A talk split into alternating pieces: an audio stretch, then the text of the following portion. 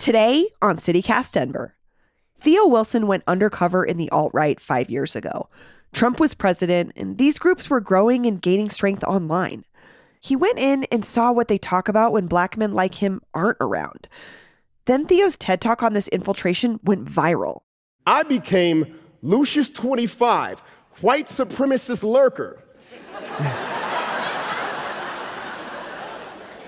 And digitally, I began to infiltrate the infamous alt-right movement.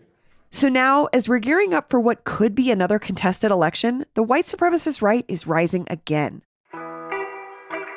According to a new report from the Anti-Defamation League, there are 968 people living in Colorado right now who at one point were affiliated with the Oath Keepers, a far-right group founded in 2009. In some cases, they are our police, our soldiers, our first responders, and in two cases, our elected officials. And this is what I'm trying to draw attention to and have been trying a long time to get folks' eyes on. And sometimes it feels like an uphill battle. Theo Wilson is on the show today to talk about what he sees in the new Oath Keepers report and what we should be thinking about with that election less than 6 weeks away.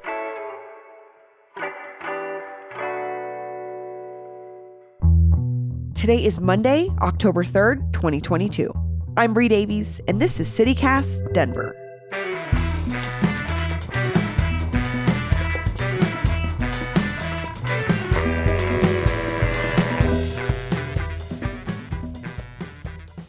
Theo Wilson, welcome back to CityCast Denver. Hey, thank you for having me back.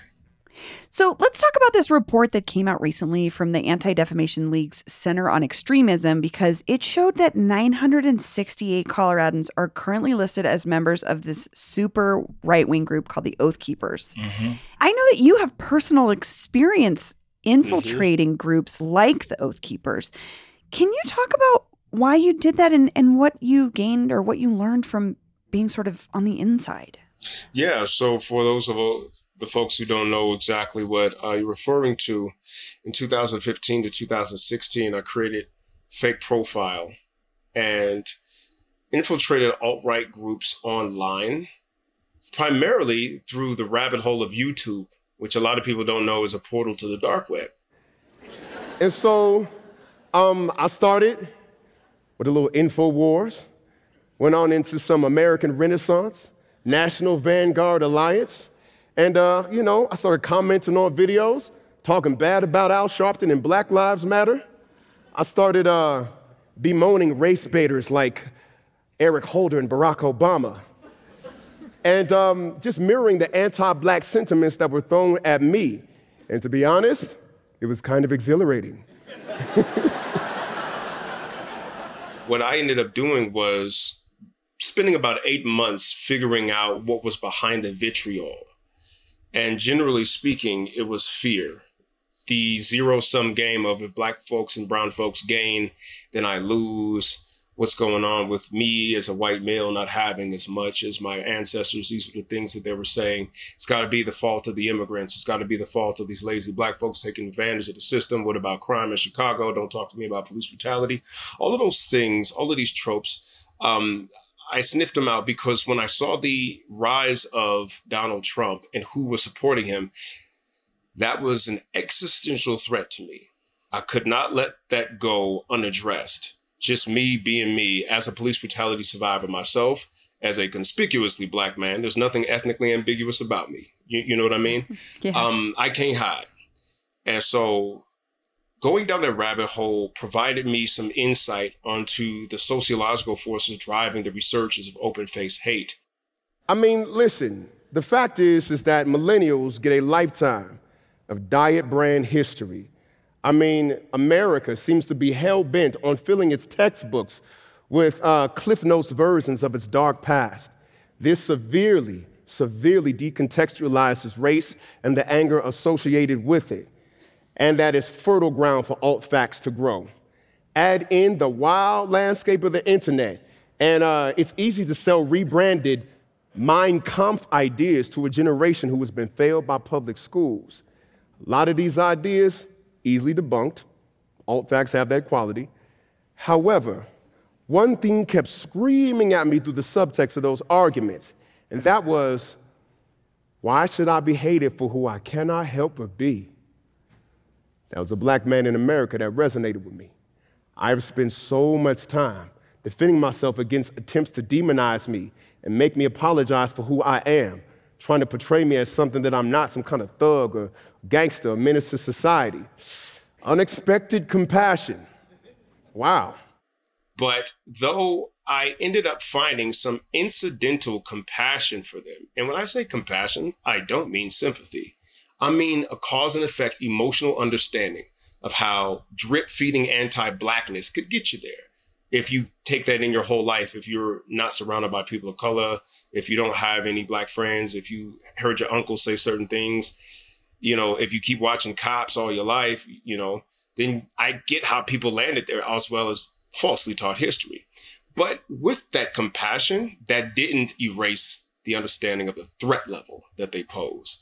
And I'm trying to get folks to see this. And the fact that, you know, we're not harping on this. The fact that, like, there's police commissioners, I believe, in Colorado or former police commissioners that have been associated with the Oath Keepers, and they don't have news cameras at their door, that there isn't a strong societal deterrent poses a threat to us all. Yeah. Just continuing to ignore it just allows it to grow. Oh, yeah.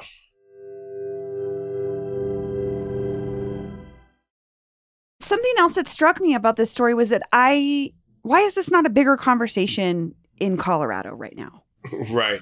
You know, I think that the danger of white supremacist violence has this very, very large blind spot in terms of the population. And that is, it is only a threat in terms of how dangerous it is to people of color. Mm. And if the people of color proportion isn't that large, then it's not really a threat to us. And I think that that's one of the greatest errors that a majority white population can ever make in the presence of white supremacist violence. Most people that white supremacists kill are white. Interesting. So I see what you're saying, though, is like, white people don't see it as a threat, so therefore it doesn't get talked about. Right. Either that or there is a tacit blind eye. What I feel is difficult for me to discern is how much of what is what. The kind of lukewarm reaction to the presence of white supremacist violence, which is domestic terrorism, is very reminiscent to patterns that I've been seeing all my life. You know, I remember in, what was it, around 2006 or 7, the FBI memo from the counterterrorism wing went out across police departments nationwide saying, be on the lookout for white supremacist actors. And we saw the same lukewarm, I don't know, okay, I guess, from law enforcement back in 2006 and 2007 as we are from the general populace right now. Until one of those actors turns out to be somebody who kills a black person, which starts a Black Lives Matter protest, which, you know, could end up having violent consequences in the city. And now, oh my God, how did this happen? You don't want to let it get that far.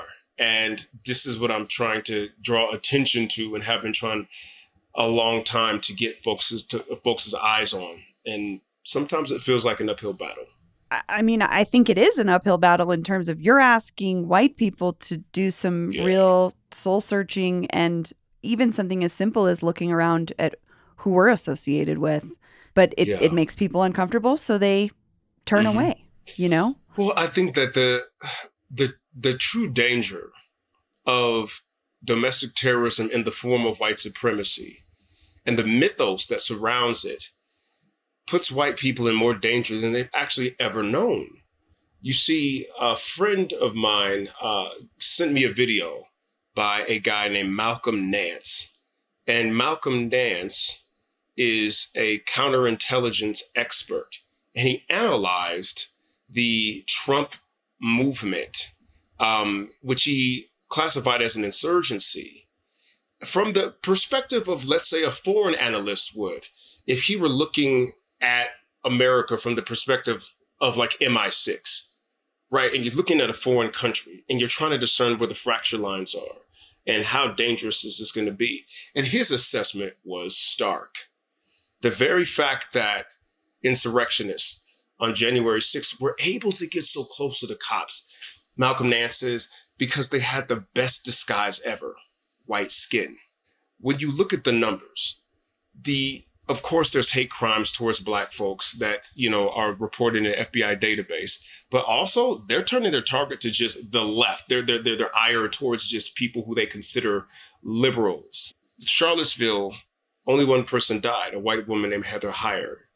You know, Kyle Rittenhouse, who may himself not be a white supremacist, but is certainly a symbol of power in their circles, killed two white guys.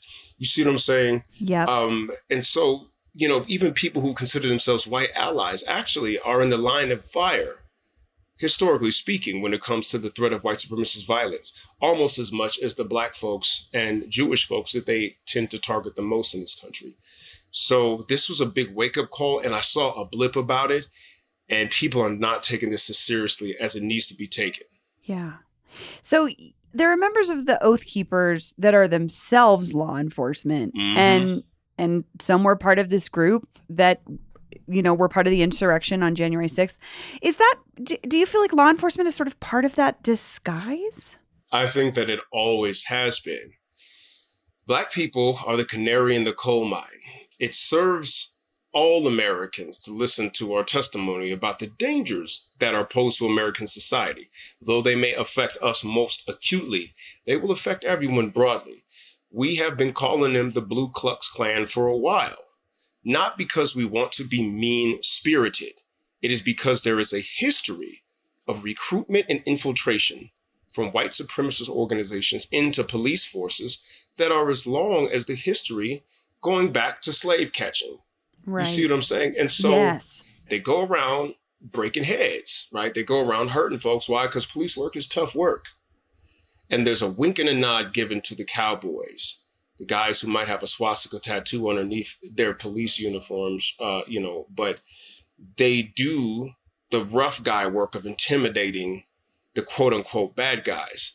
But with that comes a whole different set of problems that they only generally care about on the back end when something embarrassing happens. Right. And I mean, I'm just thinking about, there are so many instances of police violence that are clearly racially motivated throughout history, like you're saying, how even police began as slave catchers. And yeah. I'm thinking about when I spoke with a historian at History Colorado about gay clubs in the 60s and 70s, and there was this cop, Buster Snyder, that just sat outside and harassed people. But he was also known for harassing Chicano youth and black and brown youth in Denver.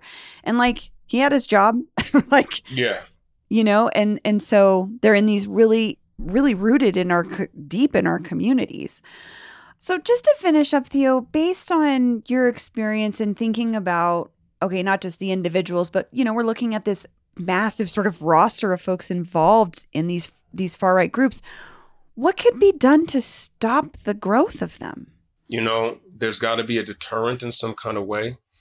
Back in the day, actually, the federal government provided that. You know, the Department of Justice was set up to protect black folks from the immense violence that happened to us right after the Civil War during Reconstruction. And a lot of the times, white supremacist violence was met with the smackdown from government, and they're not getting that. There's a way to do that, but it must be confronted. There must be a deterrent, and you got to be wise about picking your battles.